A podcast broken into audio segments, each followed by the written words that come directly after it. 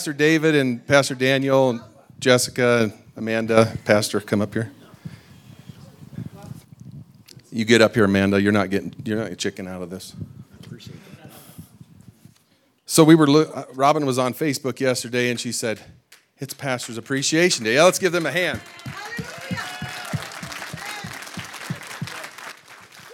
And I'm like, so we never.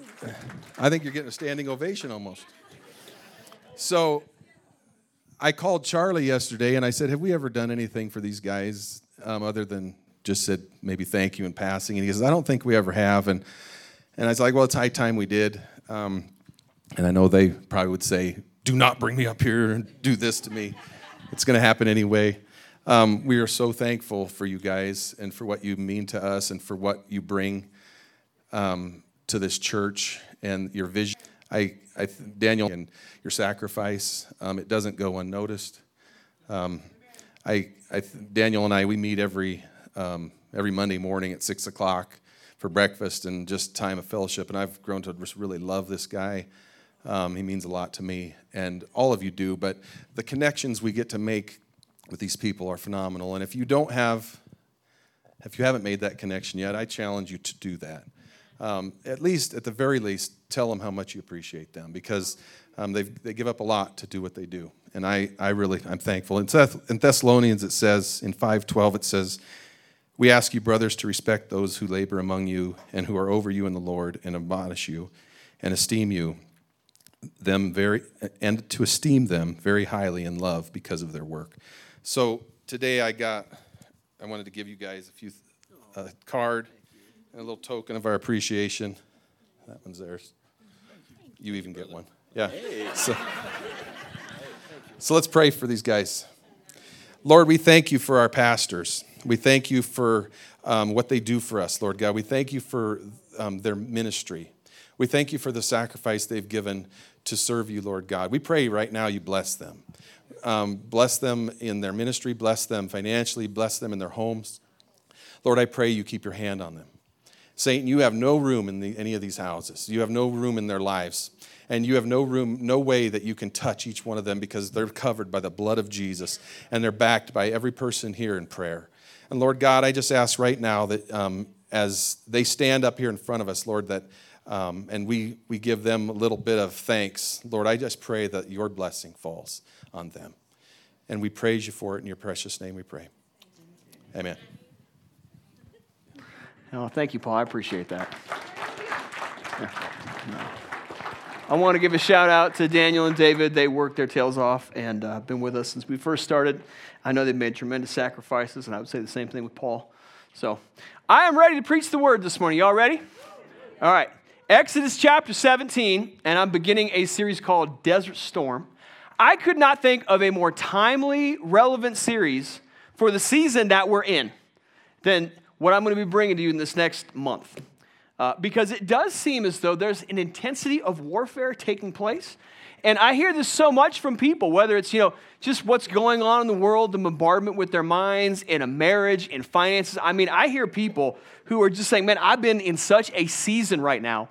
And so we're going to spend, you know, uh, a series looking at the warfare that takes place in the wilderness times of life. And the Bible's uh, full of stories about wilderness time seasons and the battles that take place. So I want to highlight uh, here Exodus 17. And I'm starting in verse number 8, and I want to read the entire text down to verse 13, and then we'll pray. Here's what the scriptures say Exodus 17, 8.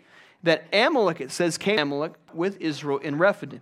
And Moses said to Joshua, Choose us some men and go out and fight with Amalek. Tomorrow I will stand at the top of the hill with the rod of God in my hand. So Joshua did as Moses said to him and fought with Amalek. And Moses, Aaron, and Hur went to the top of the hill. And so it was when Moses held up his hand that Israel prevailed. And when he let down his hand, Amalek prevailed. But Moses' hands became heavy. And so they took a stone and put it under him, and they sat on it. And Aaron and Hur supported his hands, one on one side and the other on the other side. And his hands were steady until the going down of the sun. So Joshua defeated Amalek and his people with the edge of the sword. Let's pray. Father, this morning we just thank you for the scriptures that give us encouragement and bring hope to us. I pray for a clear mind and godly perspectives today, Lord, that you'd help us identify the battle that we're engaged in. In the name of Jesus, we pray. Amen and amen. Anyone old enough in here to remember Gulf War One? I do remember Gulf War One. Hey, do we got any people that served in that?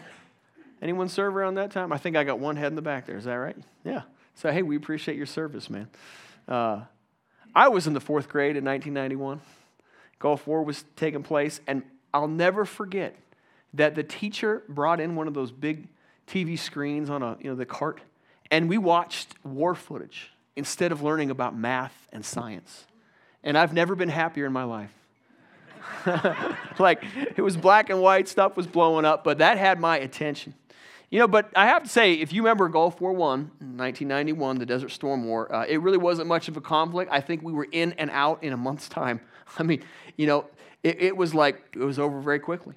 You know, this, this series, Desert Storm, uh, is about the warfare that exists in wilderness seasons, and the stories in the scripture are, are full of that to back it up. I want to read verse 8. It says that Amalek came and fought with Israel in Rephidim. Now, Amalek is an interesting character here. A- Amalek uh, was the descendants, the Amalekites were the descendants of Esau. And Esau, if you remember, was the brother who uh, sold his birthright to his younger brother Jacob for one morsel of food.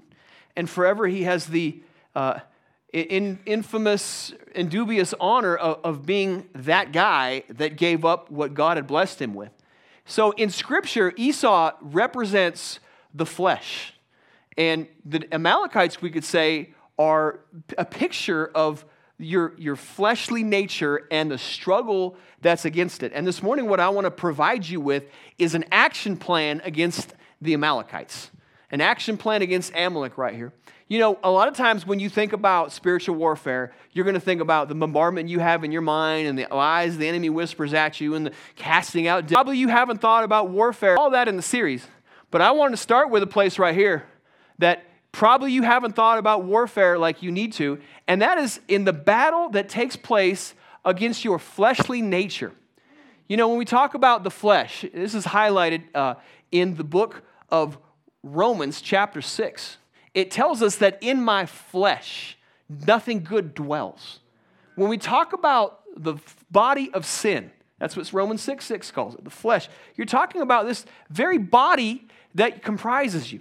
And it, it's filled with cells and blood flows through its veins and, and, and it, it's got muscles and all that. But somewhere in there, in the economy and the mystery of what God has set up, there is a fleshly nature that the Bible describes as an enemy against God.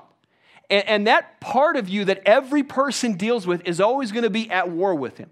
Romans 7 is about the tension, the battle that's going on right there. There's this constant internal struggle between is my flesh going to supersede or is the Spirit of God within me going to overcome in this battle?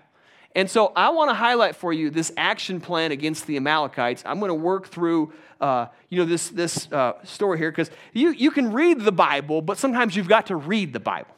And, and there's underlying messages here that really highlight for us the battle plan that we're engaged in. Let's look at verse 9. It tells us that Moses said to Joshua, Choose us some men and go out and fight with Amalek. And he said, Tomorrow I'll stand on the top of the hill with the rod of God. Someone say, The rod of God. I'm going to stand on that top of the hill with the rod of God outstretched in my hand. Now, let me highlight for you the, the first strategy, the first action you can take in this battle in this fight against your flesh. And it has to do with using your rod. It's an interesting phrase, the rod of God.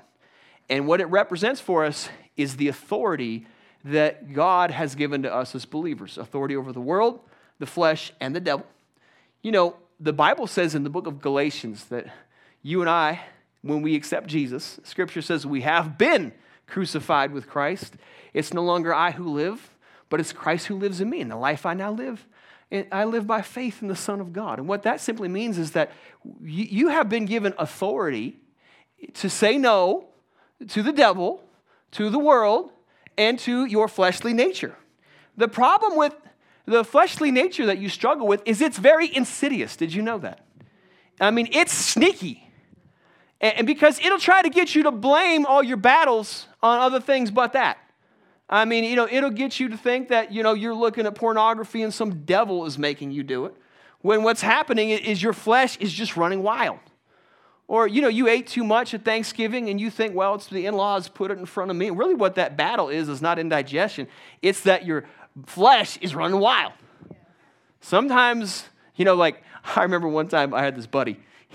he, he said he was in a prayer line and, and people were praying for deliverance. They were casting devils out of people. And he's kind of a bigger guy. And when the lady got to him, she said, I command you, spirit of obesity, to come out of him. And, and he looked at her and he said, I will for a cookie. so it might be that what you're really struggling with is, is a flesh nature that's run wild. You know, the Bible says that anger is a flesh problem. You know what else the scripture says a flesh problem? Heresies. That is listed as a work of the flesh. What an interesting thought that your false doctrines appeal to people's egos and the flesh nature is at work. So I'm just trying to help you understand that you can use God bring God, you can use the authority God has given you to subdue a fleshly nature. Sometimes the rod that God brings, that He gives you in your hand, is a rod of correction. This is the rod that's sort of like whack a mole, where you come to grips with the fact that some of the battles you're in are, are really just consequences from poor decision making. Can I get a witness? Like when your wife tells you don't buy that and you went ahead and bought it and now you're out of money and then you wonder why in the world is this taking place? Well, it's because you had undiscipline in a certain area. And this is what happens to people. They blame all kinds of other things about the fact that they are undisciplined or their flesh isn't subdued, and so they end up in a battle somewhere. I mean, think about that. You, you got to use the authority that God has given to you. sometimes it's corrective. The rod of God can be corrective.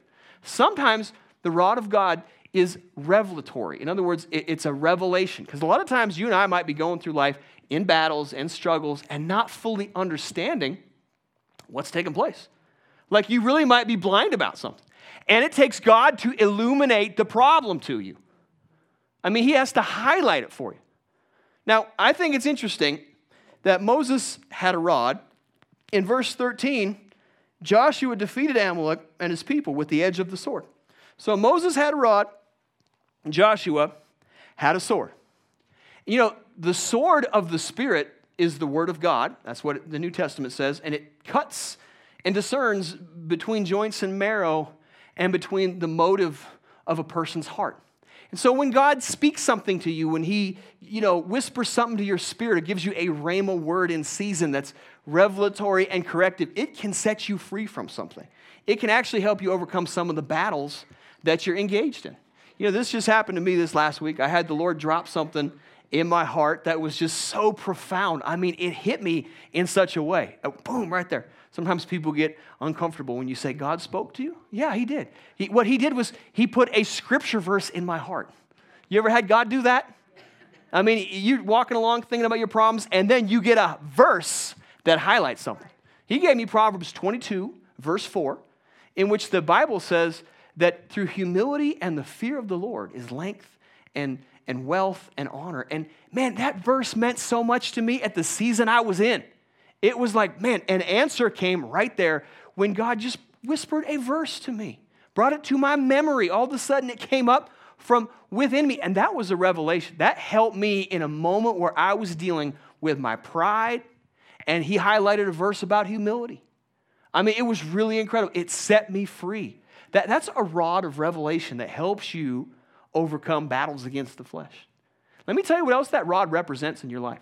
The rod of God in your hand, like in Moses' hand, represents the experiences that you go through in life.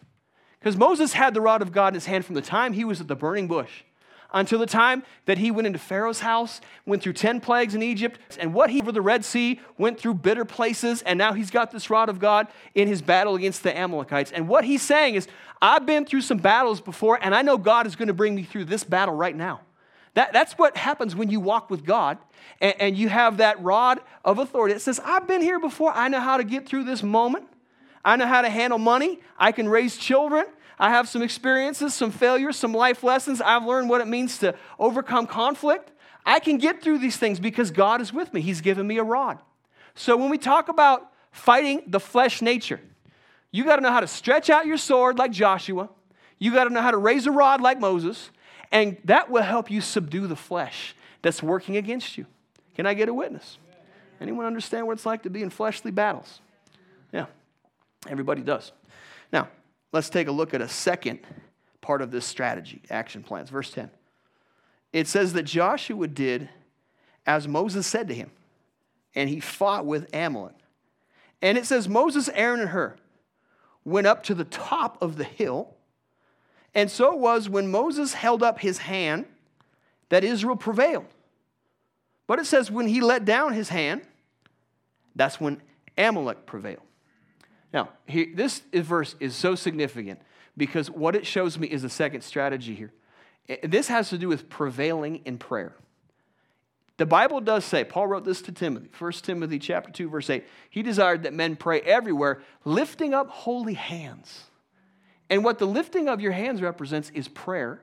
In this case, it's the intercession that Moses was praying while Joshua was engaged in the battle.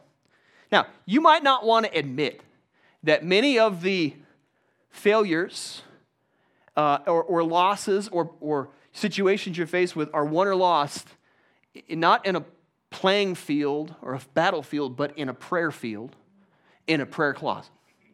Certainly not all battles, because you know sometimes you pray for people and, and they have their own will and they make their own decisions when they get to be certain times in their life. And, but there are there are these times where it, it's like a lot of times people will you know go through problems and they'll blame every other situation, and the battle stance, without ever identifying that maybe the problem is prayerlessness. Because the battle that you might be facing, though it's in your flesh and your own earthly desires, there's a part of prayer that helps to subdue that. He called it, you know, interestingly, prevailing in prayer. He, he said that as long as that sword was out, that rod was outstretched, people, the, the Israelites prevailed. You know, it's interesting that the Bible teaches uh, persistence and perseverance in prayer. It teaches us that. Luke 18, verse 1, Jesus said that men should always pray and not lose heart. And then in that chapter, he began to highlight for us the parable of the persistent widow. And you remember, she just kept going. She just kept praying. She just kept pressing. And, she said, Give me justice from my adversary until the judge said, All right, all right, you win.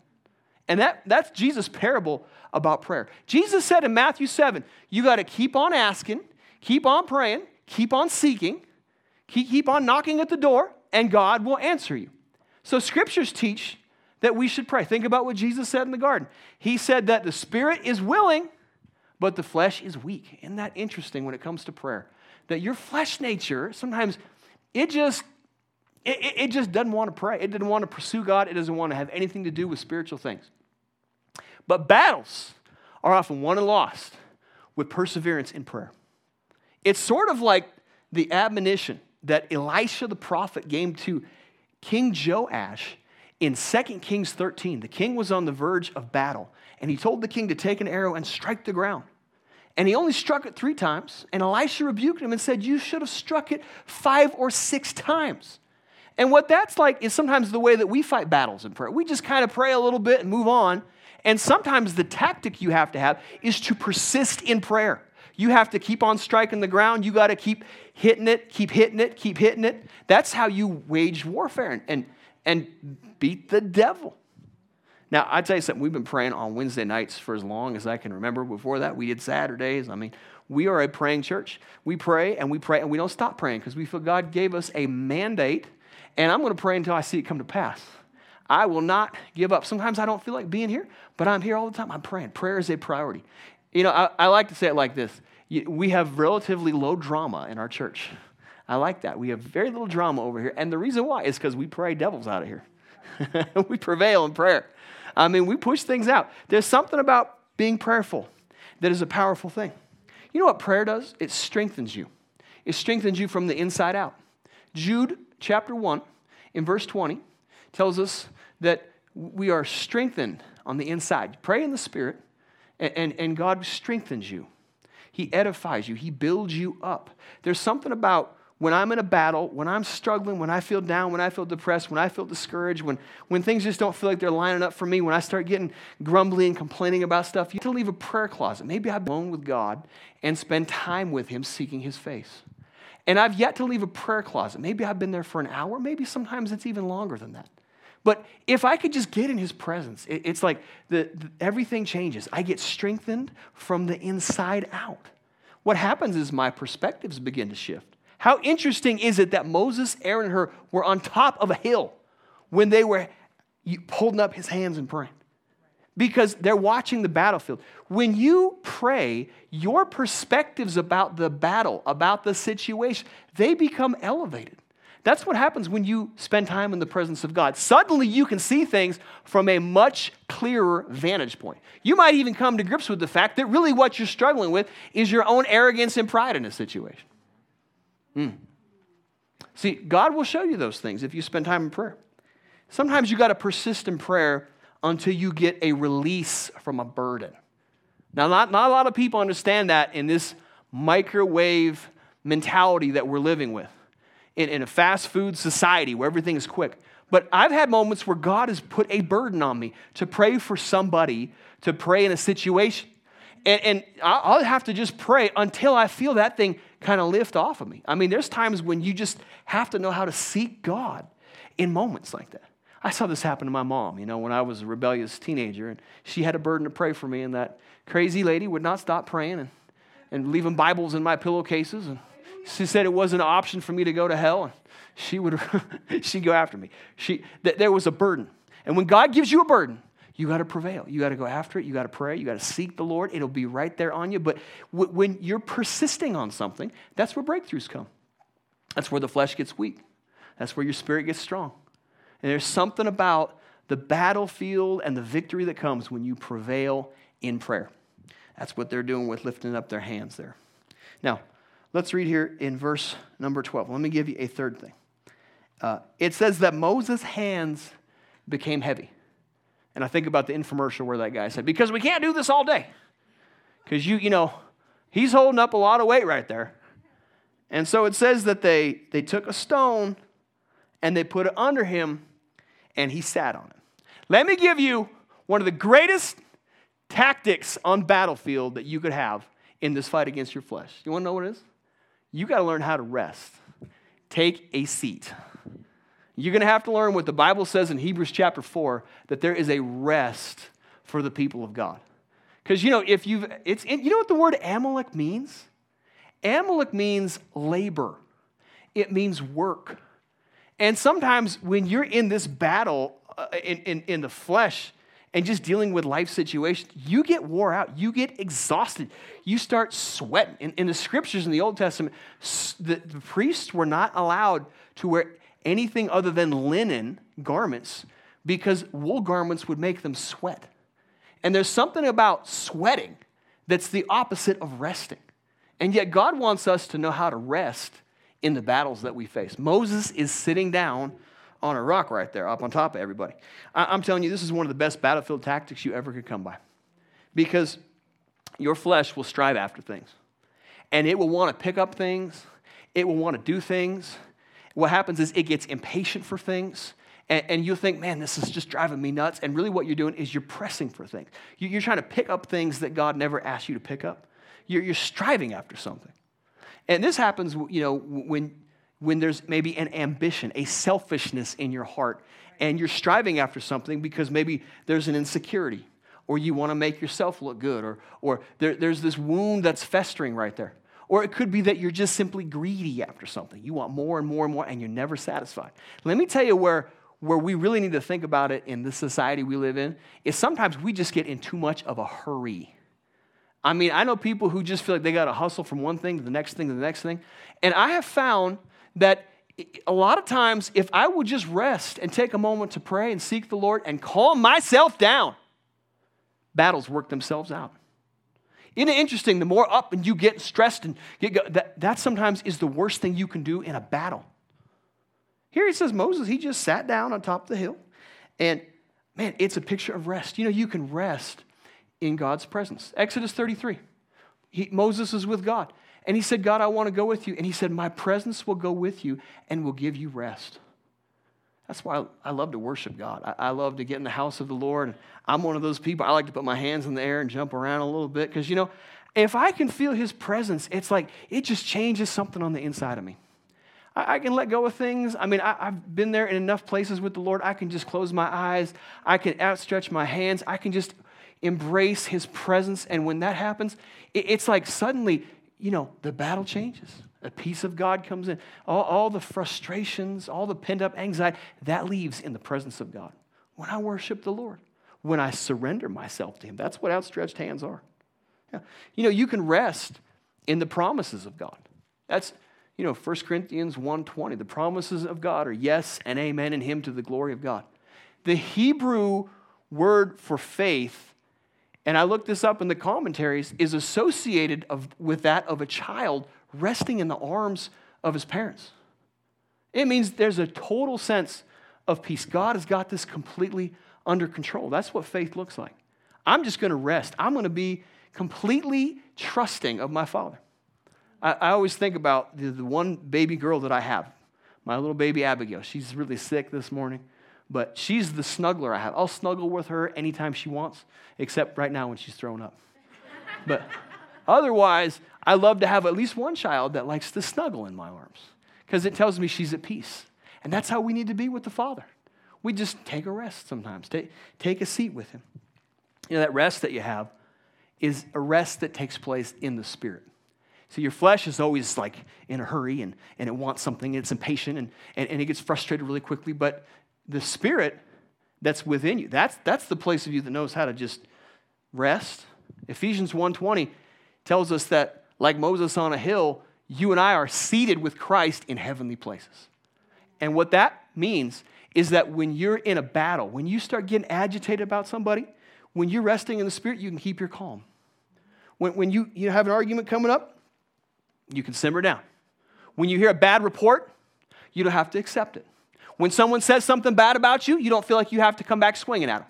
The, the, the peace of God, the rest that takes place in your spirit is something that allows you to just glide through that situation. That's called the rest of God. That's faith, that's His presence, that's His promises. And when you learn how to take a seat, that's the place where God starts fighting battles for you. I'm just trying to teach you how to fight this battle against the flesh, your, your carnal nature that seems to always be under duress. I thank God for the Holy Spirit that helps us rest. Now, let me give you a fourth thought right here, and I'm still in this 12 verse about Moses. His hands became heavy. They took a stone, they put it under him, he sat on it. And it says that Aaron Hur supported his hands, one on one side and one on the other side. It says his hands were steady until the going down of the sun. Now, we could talk here on this fourth thought, this fourth strategy against, you know, fighting these battles against the flesh. We could talk about teamwork. I'm going to call this one valuing your relationships. This is where you get yourself a buddy and you got some, you know, people that you could partner with. And, and there's something about that, man, that's so powerful. I think about uh, Aaron and Hur that Moses had with him. Uh, Aaron was his brother in, uh, you know, Hur, according to Josephus, the Jewish historian, Hur was married to Miriam, Moses' sister, so Hur was his brother in law. And then we've got his protege, Joshua, who's going to take over, who's out fighting the battles. And if you study the scriptures, this is what you're going to find that when battles are fought, you're going to need some team members, some players. I think about Abraham in Genesis chapter 15, or chapter 14, and he had 318 trained servants in his household, and they went out and fought a battle. Think about King David and his mighty men. You know, we could think about Jesus and 12 disciples. Peter, James, and John were his three closest who were with him in, in duressing moments in the most difficult places. We could think about Paul and Silas and Timothy and the people that he traveled with. And the, the idea is that, man, you need to value the people that you have in your life, the ones that can hold up your hands. Now, this is a verse that's really very near and dear to me, one that I've appreciated uh, for a long time and, and am grateful for. Uh, because I've experienced what it's like to have Aaron and Hur in my life. I mean, they were up here on the platform today. I'm, I'm sure grateful for brothers, for friends, for people who can hold up my hands. I'm grateful that I can go to people when I need prayer. I can get call my wife, you know. Uh, I, I, got a mom who always prays for me. I, I got a whole staff that's willing to pray and stop. I mean, we are praying church. And there's something about when people gather around you and hold up your hands that helps you in these battles. So you got to value your friendships. Uh, you need some brothers in a battle. My son Titus now is seven, and he runs around like a wild banshee man with the Hagel boys. I mean, they, it's like you would never have known that seven years ago when he was born, he was in the neonatal intensive care unit. And it's amazing because the doctors that were there, the nurses, they told me, man, you got quite a support unit. You got people coming up here with you all the time praying. I mean, that brought me through a difficult season like that. You know what relationships provide for you? Is they provide a steadiness. Think about that. Moses' hands were steady until the going down of the sun. That, that's a, that means there's a, uh, a consistency that, that allows you to just, you know, stay strong in, in uncertain times. You know, it does seem right now like we're living in a very uncertain hour in the world. The Bible says that everything that can be shaken will be shaken. And you can kind of feel this shaking in these last days that we're in. You can sense it, you can feel it. And that means that there are moments right now. This is a time for you to be engaged with some brothers. Have some people who have your back. Get with your Aaron and Hur. Get with some people that'll hold you up. That's what Scripture says in Hebrews chapter 10 that we, we can't forsake the assembling of ourselves together, but we need to encourage each other as we see the day drawing near. Man, there's something about that to be said about being with your brothers. It, it tells us that Aaron was on one side and Hur was on the other side. That there's a balance that's right there. You know what I found about relationships in your life is they provide balance for you. Because you know, sometimes you get the tendency to maybe get a little off. You, you, you might get a little too far out there on a tangent, and you need some people to help swing it back and provide balance. I'm sure glad for Pastor David. Because David, he's a master at being able to tell me the truth. I'll be like, brother, I'm struggling. I feel depressed. I feel discouraged. I want this and this. And he'll say, well, the problem is you have an ego. Or the problem is that you're short sighted in your perspectives and you're impatient. And I'll have to be like, yeah, yeah. Right. That's called balance. And that helps you battle against your fleshly nature. Because you got to have somebody that tells you the truth. I mean, I, I think about you know how relationships are a force multiplier. You know, Ecclesiastes says two are better than one, and two will be stronger in their work than one. Deuteronomy 32 tells us that one will chase a thousand, and two y'all shall chase 10,000 to flight. And if you do the math, three of you will do a million as a force multiplier. Jesus said that if you get two or three people together and pray about anything, it shall be done for you. If you could just get people in agreement with you. I mean, that, that's a powerful thought. I think it's so interesting that here's Moses, and, and he's got Aaron and Hur, and he's gone, you know, from this one battle against the Amalekites. And if you jump ahead to chapter 18, you're going to find that he's in another battle.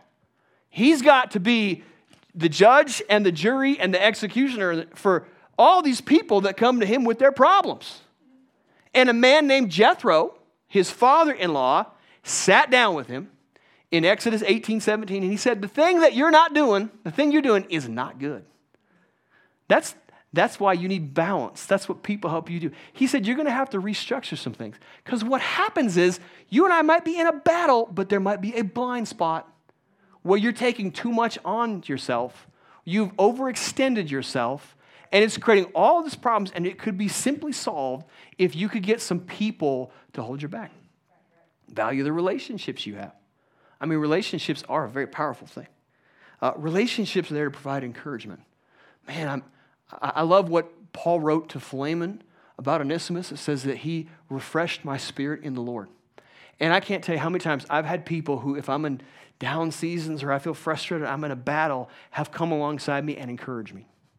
You know, I'll be in a house remodel and I feel kind of overwhelmed with situations. I don't feel like I can quite get done the things, or I feel overwhelmed. I don't know what to do. And I've had more than one, you know, guy come along and say, "Oh, I remember when I was in that situation. This is what I did, and I felt that way." And when I was going through this, and you can get through it, that encourages me. My friend Pastor Mike Ware down in Denver, the overseeing pastor, I mean, he's brought so much encouragement to my life about church. Just staying steady, staying strong, having integrity, building me up. I mean, there's something about that encouragement that allows you to just move forward in the plan that God has for you. I mean, if you really want to subdue, you know, the, the flesh nature in this fight that we're in, you're going to have to learn some of these tactics of the battlefield. And I, will tell you what, I'm just glad that we're no longer fighting Saddam Hussein. You know, that happened in the Gulf War. the battle that you're now engaged with is the battle that's against your flesh. And what that simply might mean is that uh, you're going to have to use the rod that God has put in your hand. That means that maybe there's a sword that needs to be extended on your part uh, to hit back. You might need to hear the word of God. You might need to actively step out in faith. You might have to say no to yourself. There's a rod that God put in your hand and that rod can be self control. There, there's a lot of things that God can show you to stop you from making bad decisions. A lot of this has to do with simply renewing your mind. I mean, when you understand that you've been given authority over the world, the flesh, and the devil, you don't have to say no. You don't have to let emotions push you. You don't have to let the battle run wild. You, can say no. You can take authority over the storm raging within you. Uh, it could very well be that a lot of the problem you're faced with is that you're simply not praying enough. I mean, I know people who might be too spiritually minded to be of any good because all they ever do is stay in prayer closets, but I'm willing to bet the majority of people really aren't actively pursuing God and praying enough. I found out that if I'll press in and pray more, I will work and fight less. The more that I pray about something, the more I step in God's presence and go after Him, the easier the battlefield gets. Isn't that true?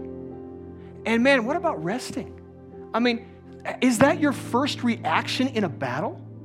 Is the first thing that you know to do is to just run into the arms of the Lord and find peace in His presence?